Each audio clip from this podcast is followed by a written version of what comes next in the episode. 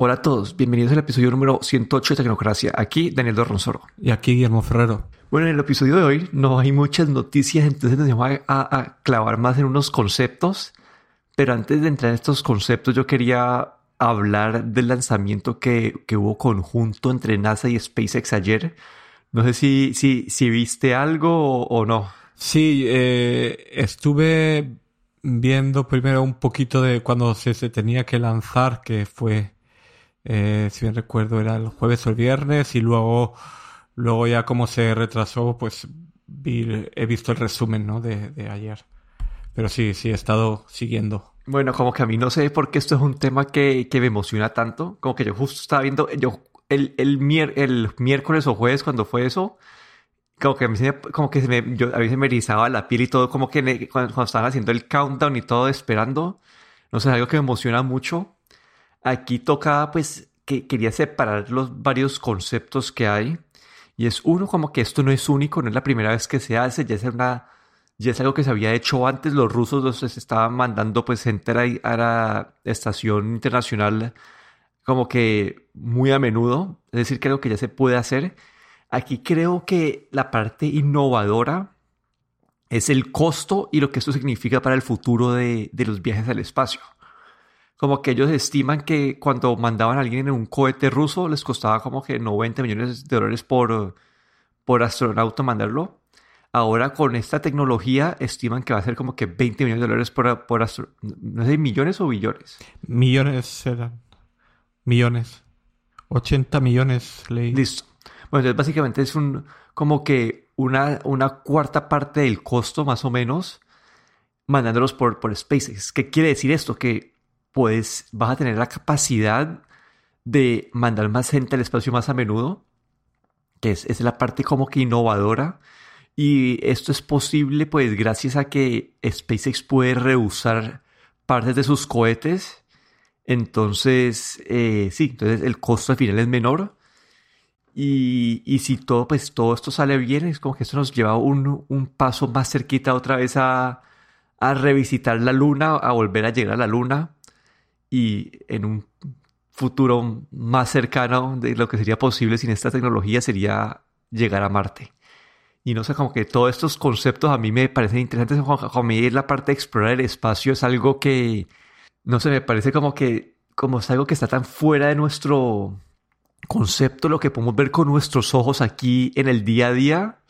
Siento que, no sé, algo, es algo que me parece muy chévere. Sí, la verdad es que me parece muy interesante y, también estuve siguiéndolo y me, y, me pareció también un, un, un, avance bastante grande, ¿no? El, el ver que, eh, que un, una empresa privada, pues uh, básicamente eh, se está haciendo cargo ahora de, de lo que son estas, eh, estos, este Space Shuttle o esta lanzadera espacial, ¿no?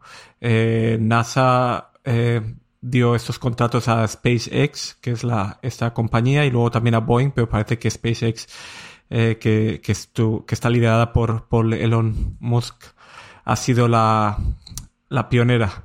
Eh, y, bueno, le han, con este primer lanzamiento de, de, personas pues a la Estación eh, Espacial Internacional, pues es como un milestone, como un, un antes y un después eh, marca no solo que Estados Unidos eh, no va a depender de, de, un, de otro país uh, como Rusia ¿no? En, para hacer sus propios lanzamientos, aunque claro, la, Estación Espacial Internacional pues es internacional y tampoco creo que aquí pues eh, eh, sea algo de, para rivalizar entre países, sino es algo más a, a nivel global. Pero pero el, la otra parte, el reducir los costes también para mandar, mandar a gente a la estación eh, eh, internacional y más adelante, pues también como se quiere volver a mandar a, a, a los humanos a la luna y, y claro, con Elon Musk, pues eh, él había, él sueña ya llevar a gente hasta Marte, ¿no? Pues abre todas esas posibilidades y yo creo que es un paso muy importante, ¿no? El, el digamos, el, el que proyectos como este ya no solo dependan de, de lo que es la NASA o, otras entidades públicas, sino que también eh, empresas privadas pues eh, puedan empezar a, a trabajar en este, en este campo. Es un paso que nos va a acercar más a, este, el futuro del, del, viaje al espacio. Pero hablemos del futuro del mercado de celulares. Y esto acá, esta parte son todos rumores, lo que vamos a mencionar ahora. Son, diferentes rumores en, en los cuales está metido Apple y como no sé qué tan veraces pueden ser esos rumores, pero como conceptos me gustaría discutirlos. Y el primero es que dicen que los iPhones nunca van a tener puerto USB-C y que van a pasar directamente a ser celulares sin ningún tipo de puerto y que se van a cargar solamente inalámbricamente. Entonces aquí yo quiero separar esto en dos. Lo primero es que quiero hablar del puerto Lighting y este es un puerto que, tuvo, tiene mucha controversia, especialmente en una época como ahora donde todo es USB-C. Y para eso quiero entrar un poquito en la historia. Como en el, cuando, antes de que estuviera el puerto Lightning de Apple, Apple tenía este, este, este puerto de 30 pines que era bastante grande. Y, y en ese momento, pues la tecnología que utilizaban los Android era un puerto micro USB. Y Apple quería crear uno, como que un puerto más versátil que ese micro USB-C, un puerto que sea como que puedas utilizar en varias orientaciones, que pudieras hacer, como así, que quería poder utilizar accesorios, que fueran como que tuviera esta capacidad de ser inteligente para detectar cosas eh, como accesorios válidos de los no. Entonces, en este momento, cuando Apple hizo el cambio del pin de 30 pin a Lighting, fue como una necesidad que ellos tuvieron debido a que, a que la alternativa que, la alternativa que ellos tenían actual era pues demasiado grande y la otra alternativa del mercado eh, como no, no cumple los requisitos de ellos. Entonces ellos crearon este puerto Lightning, hubo un resto de, de, controversia porque todo el mundo tenía sus accesorios viejos y estos accesorios se volvieron básicamente inútiles. Entonces eh, todo el mundo, pues, ¿por qué Apple tuvo que quitar eso? ¿Por qué tuvo que cambiar el puerto? Y al final como que, si vemos el tamaño, el, el cable anterior era una monstruosidad, era más propenso a dañarse eh, y, y, estuvo bien, sino que Apple después de ese backlash, ahora, ahora como que a los dos años de que salió el puerto Lighting, empezó la, adopción del puerto USB-C, que también es reversible, es decir, que no hay un solo lado por, eh, una sola orientación en la que funciona, tiene más capacidad que pues, el puerto ese micro USB que se utilizaba antes. Entonces, este, el puerto USB-C es uno, uno que puede reemplazar al Lightning por completo, pero Apple no ha hecho el, salto en los iPhones, en el iPad Pro lo hizo. Y, y acá es como que, pues acá es donde empiezo a hacer las primeras preguntas, como que es más probable, como que, ¿por qué Apple no ha cambiado el USB-C? ¿Será que están una vez más asustados de, del revuelo que pueda tener este cambio y, y, que todas las accesorios que tenga la gente dejen de funcionar? o, simplemente creen que no hay una necesidad de, de, hacer este, esta implementación de USB-C. No sé qué piensas vos de esta primera parte de, del rumor. Pues eh, yo, eh, yo creo que honestamente Apple es un poco cabezota, ¿no? Y un poco orgulloso. Y le cuesta mucho hacer cambios. Eh, lo hemos visto en, otros aspectos eh, y siempre ha sido muy criticado por esto.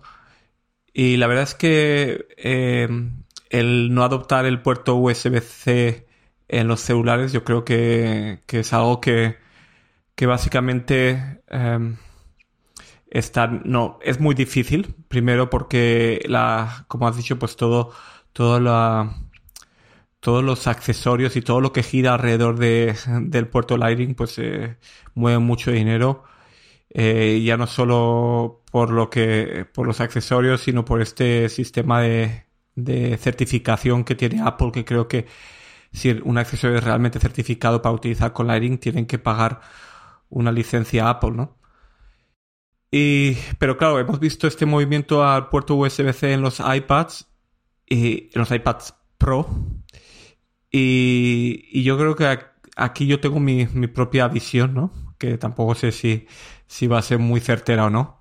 Y es la de la que, eh, no sé si querías mencionar, pues también que el, el que, que harán antes, que haría antes Apple si, si quitar todos los puertos y cargar inalámbricamente o añadir un puerto USB-C a los celulares. Y bueno, eh, yo pienso que, que el puerto USB-C pues es, un estándar que se está siendo adoptado poco a poco ya para, digamos, todos los celulares, básicamente menos el menos los de Apple tienen USB-C.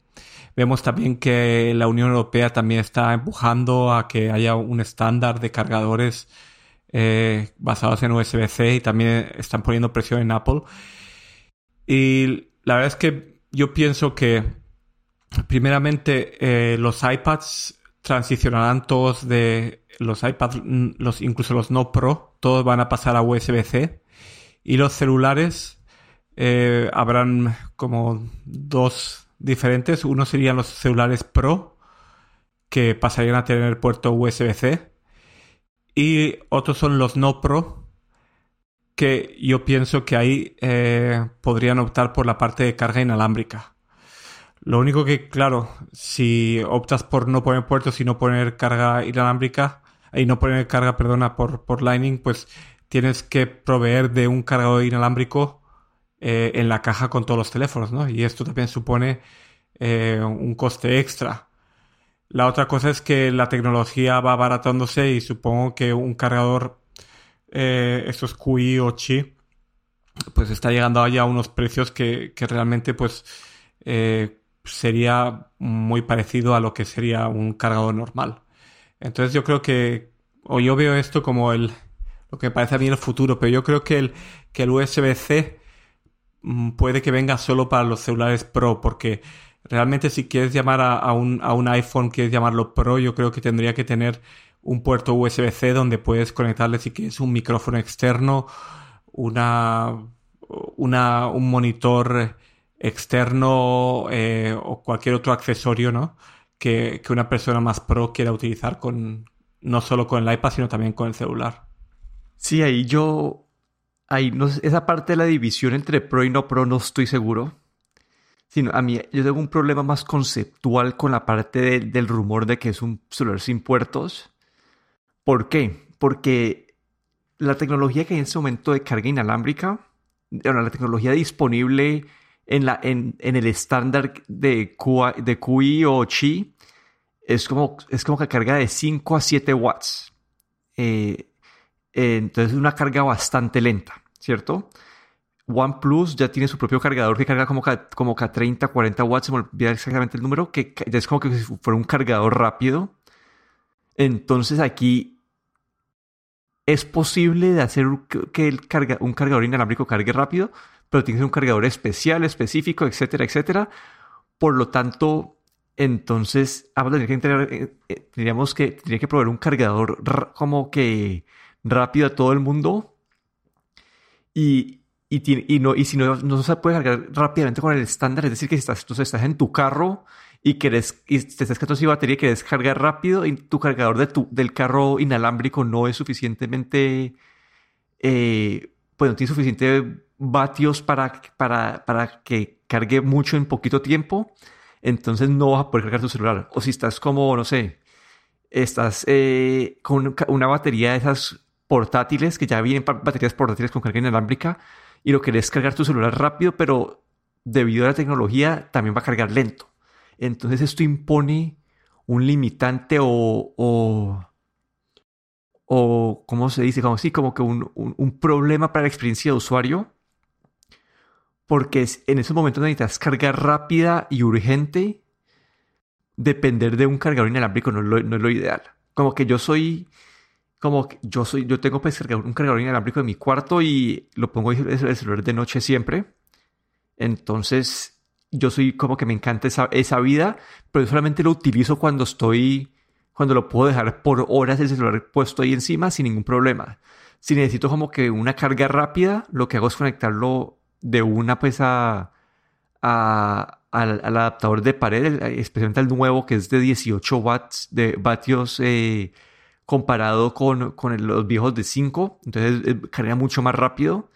Entonces esa, esa, esa sensación de urgencia que, que, que cubren los cables, me parece que, que es importante, al menos que Apple esté diseñando una batería que pueda durar como que, no sé, 50 horas sin ningún problema y además de eso haciendo cargadores inalámbricos que, que puedan cargar, pues sí, que carguen muy rápido. Entonces, si, si, si esta no es la situación para la tecnología, como que este rumor lo veo más con problemas y no que vaya a agregar tanto valor. No sé.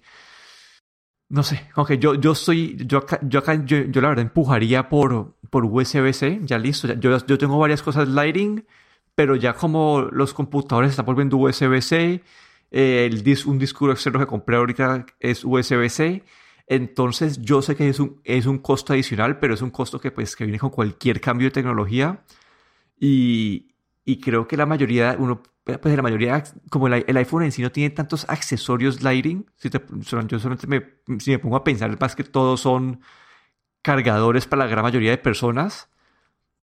Y además de eso, algunas personas hay unas que tienen pues esos, como un, un dongle para, para conectarle varias cosas, pero creo que es una gran minoría de las personas. Entonces no, no lo veo como que un tanto problema para implementar este USB-C, pero que yo, entonces, dado este rumor, yo veo más probable USB-C que la carga, carga inalámbrica. La otra cosa es si tú crees que, que Apple pues eh, dejaría, eh, realmente abandonaría su puerto Lightning, porque a ellos les gusta toda esa parte de cobrar eh, este, estas licencias, ¿no?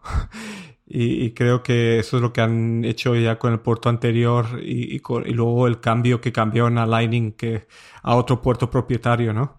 y yo creo que, no quieren dejar de cobrar por esa parte. Sí, esa es otra, otra, otra parte. No sé si puedan haber, haber eh, dispositivos USB certificados por Apple, que estén certificados para funcionar con el iPhone y que por eso aún puedan comprar. Entonces, esa parte no sé si todavía sea posible.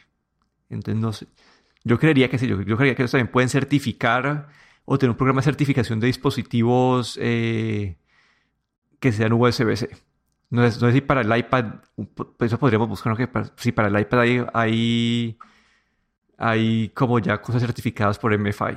A mí me gustaría, me gustaría ver realmente el cambio al USB-C en todo, en todas partes, pero eh, lo veo, lo veo tan difícil. Tenemos eh, el teclado, el Magic Keyboard del, que se carga por Lightning, el famoso ratón que, que tiene una también se carga por Lightning que se tiene que poner boca abajo, también un, diseño bastante malo, todo hay que decirlo. Eh, los AirPods, eh, incluso algún, algún Power, alguno de los Beats eh, que sacan últimamente también tienen carga por puerto Lightning, que es increíble, ¿no? Que lo tienen en todas partes.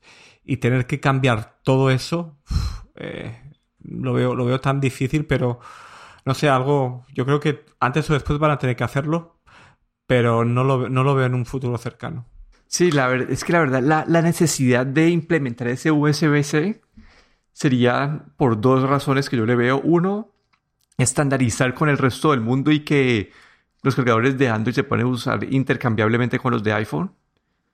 Y la otra, la verdad, sería para expandir un poco la capacidad del puerto, que para un iPhone es menos importante que para un iPad como que en un iPhone es menos importante conectar un disco duro externo. Entonces, también siento que hay menos necesidad. Y como dijiste, ya como que hay tantas cosas en el ecosistema de Apple que dependen del lighting, que yo puedo ver como, así como con los audífonos, que en cada caja nueva eh, pongan un adaptadorcito de lighting a, a USB-C o, o USB-C lighting. Para poder como que tener esta, esta dualidad en el momento de transición. Así como cuando teníamos esos adaptadores de, del audífono Lighting a, a, pues, a 3.5 milímetros en los primeros años de... En los primeros, bueno, fueron varios, como 4 o 5 años de, de, de, ese cambio. Sí, habrá que esperar a ver, a ver. Sí, y el segundo, bueno, y otro rumor que también es algo más conceptual y dejamos a hablar un poquito también de TCL y es de, de diferentes conceptos de, de pantallas doblables. Entonces, quería empezar con que, bueno, Apple puso un, un, una patente de, de un prototipo de pantallas doblables, que no en verdad es doblable, La patente de Apple básicamente eran dos pantallas que se juntan en un en cierto ángulo y se y quedan como y se pegan de tal manera que pareciera que fue una, una pantalla continua, pero en verdad son dos pantallas que estás juntando una al lado de la otra. Es un concepto pues parecido a este extensor de al de LG que tenían que, que incluyen esa, esa carcasa con esa segunda pantalla, pero con unos bordes menos anchos, entonces es más continua la experiencia. Entonces ellos, ellos tratan de, de, de poner dos pantallas que en un lado no tengan borde y que básicamente se pareciera para los humanos que es una pantalla continua, pero en verdad hay una línea divisoria ahí. Entonces es una forma de crear un, un, un, prototipo más dual. Obviamente eso todavía es un concepto, es, un, es un, una patente que no, no sabemos si hay la tecnología para hacerlo. Pero a mí otro, el que me pareció más interesante de todos fueron los de TCL que te compartí.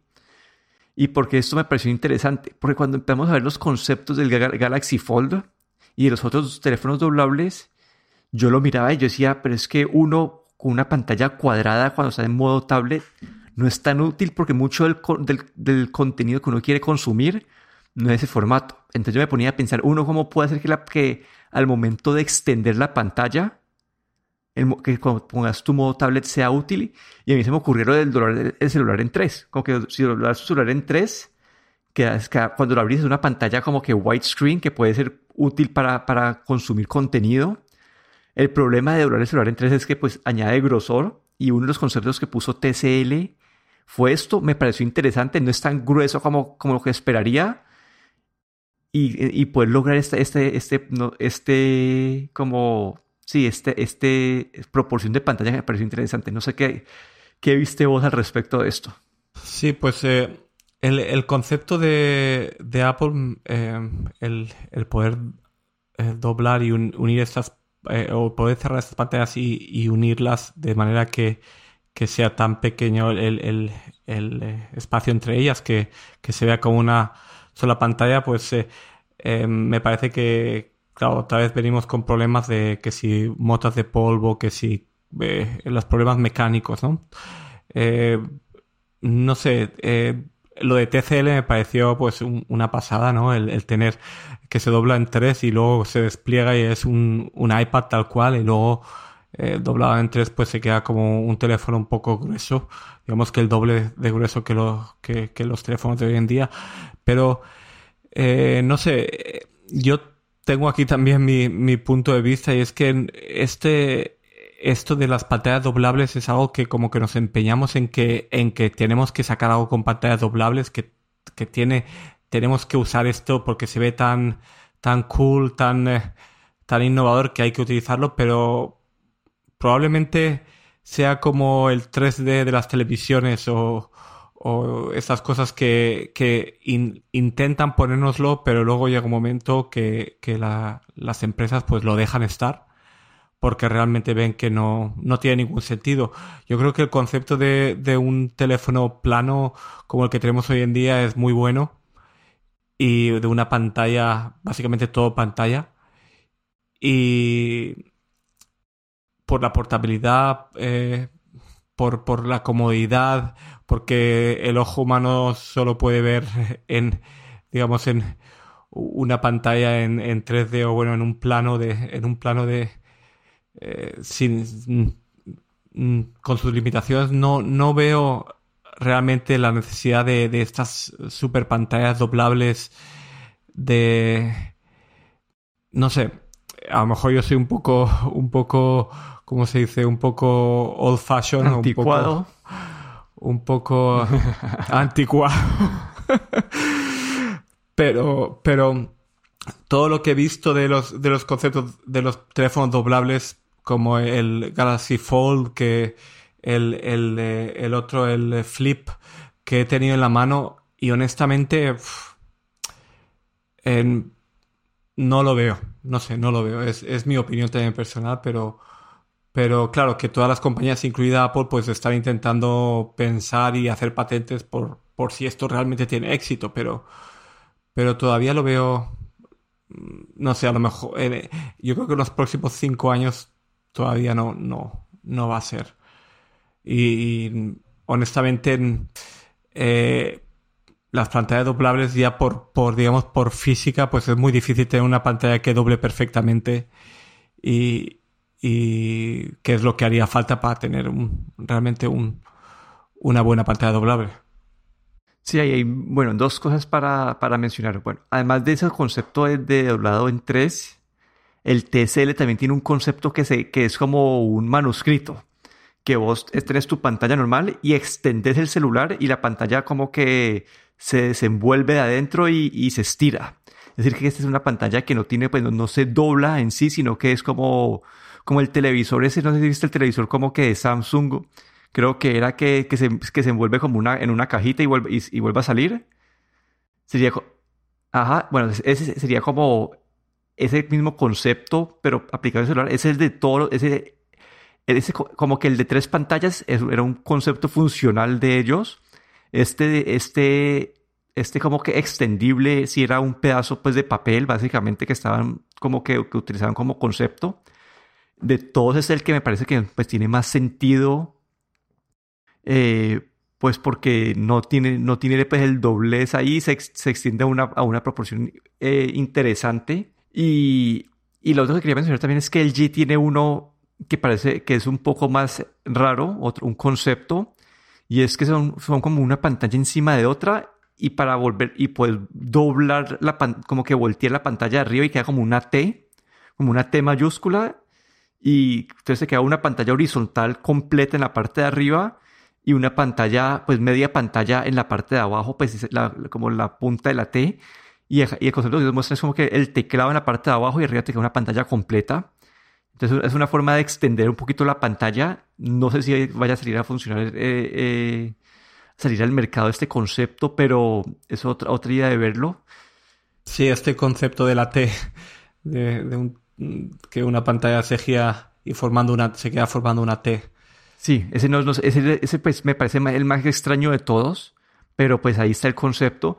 Y en cuanto a tu punto ya de más como o crítica o, que dudas la, parte de los teléfonos doblables, yo aquí, no sé, lo que yo siento que muchas veces el, el sci-fi o, o todas estas, Hollywood siempre nos ha puesto como que, eh, como que nos ha puesto como un camino a seguir con la tecnología, ¿no? que muchos, muchos de los dispositivos que que uno termina viendo hoy en día son cosas que, que, Hollywood que predijo hace muchos años. Y es un, un, concepto típico que uno ve es esa pantalla como que, o esa información digital que se adapta a cualquier contexto y que se puede ser chiquita, puede ser grande. Entonces, yo, sé, yo me imagino como que alguien viéndose la, como que un, un, Apple Watch y de nada con los dedos agrandan el Apple Watch y esa pantalla del Apple Watch se crece para ver más información. Entonces ese dinamismo que, te puede dar una pantalla más grande. Obviamente la tecnología no está para, para lo que mencioné yo, lo que mencioné las películas de ciencia ficción. Entonces yo siento que esta parte de los teléfonos doblables es ese primer paso de un factor forma convertible que, se adapta a tus necesidades dependiendo de la situación en la que estás. Entonces, como que yo entiendo tu duda de que puede ser una, un tren tecnológico que no, que no lleva a ninguna parte, que nadie, que nadie en verdad está pidiendo y que es más porque se ve bonito, se ve chévere o porque es, sí, porque es la última tecnología, pero siento que todos los pensamientos o todo este, como que el punto final de la tecnología es estar tan integrado y tan dinámica que, que, esta información digital se adapte a tus necesidades en el momento que, se, que los necesites. Yo me imagino estos lentes de contacto que donde básicamente al cubrir todo tu campo de visión puedes, ver una pantalla o información digital pequeña o grande. Como que algo así es lo que creo que es como que el punto final a tener, poder tener la información a tu disposición en cualquier momento y en el tamaño o, formato que necesites en ese momento. Como que siento que es el futuro y la pregunta es cómo llegamos a ese punto. Como que vemos conceptos como pues lo de las gafas inteligentes que que tienen como que esa, ese, ese reflector que te termina pegando en los ojos, entonces vos puedes ver ese, como que esa mini pantallita en tu vista sin que te interfiera la vista. Entonces, como que eso es un concepto. Los lentes, de, los lentes digitales son otra otra parte. Las otras formas que se ven es como que extender tu aparato o nuestro aparato digital a que sea más, a que cambie el factor forma. Entonces, siento que todo está como que yendo en una, en una dirección y la tecnología se está adaptando para llevarnos ahí poco a poco puede que el teléfono doblable no sea el, el paso final, pero puede ser un paso intermedio en este camino. Sí, yo creo que ahí tienes eh, toda la razón, que, que vemos como algo, el, concepto, digamos, a lo que tendemos, como has dicho tú, pues eh, eh, una lente de, contacto o unas gafas, como un concepto, digamos, al que tendemos. Y, y, no sé si, el, honestamente, no sé si el teléfono doblable es parte de ese camino. Y yo creo que aquí va a ser como, yo creo que antes habrá un salto de, de lo que tenemos ahora a ese, a ese concepto que tú mencionas de gafas o de lentes que tener que pasar por el teléfono doblable. Es mi opinión. Pero bueno, ese fue el episodio número 109 de Tecnocracia. Aquí me despido. Daniel Dorronsoro en Twitter en arroba de Dorron. Y aquí Guillermo Ferrero en Twitter arroba galletero.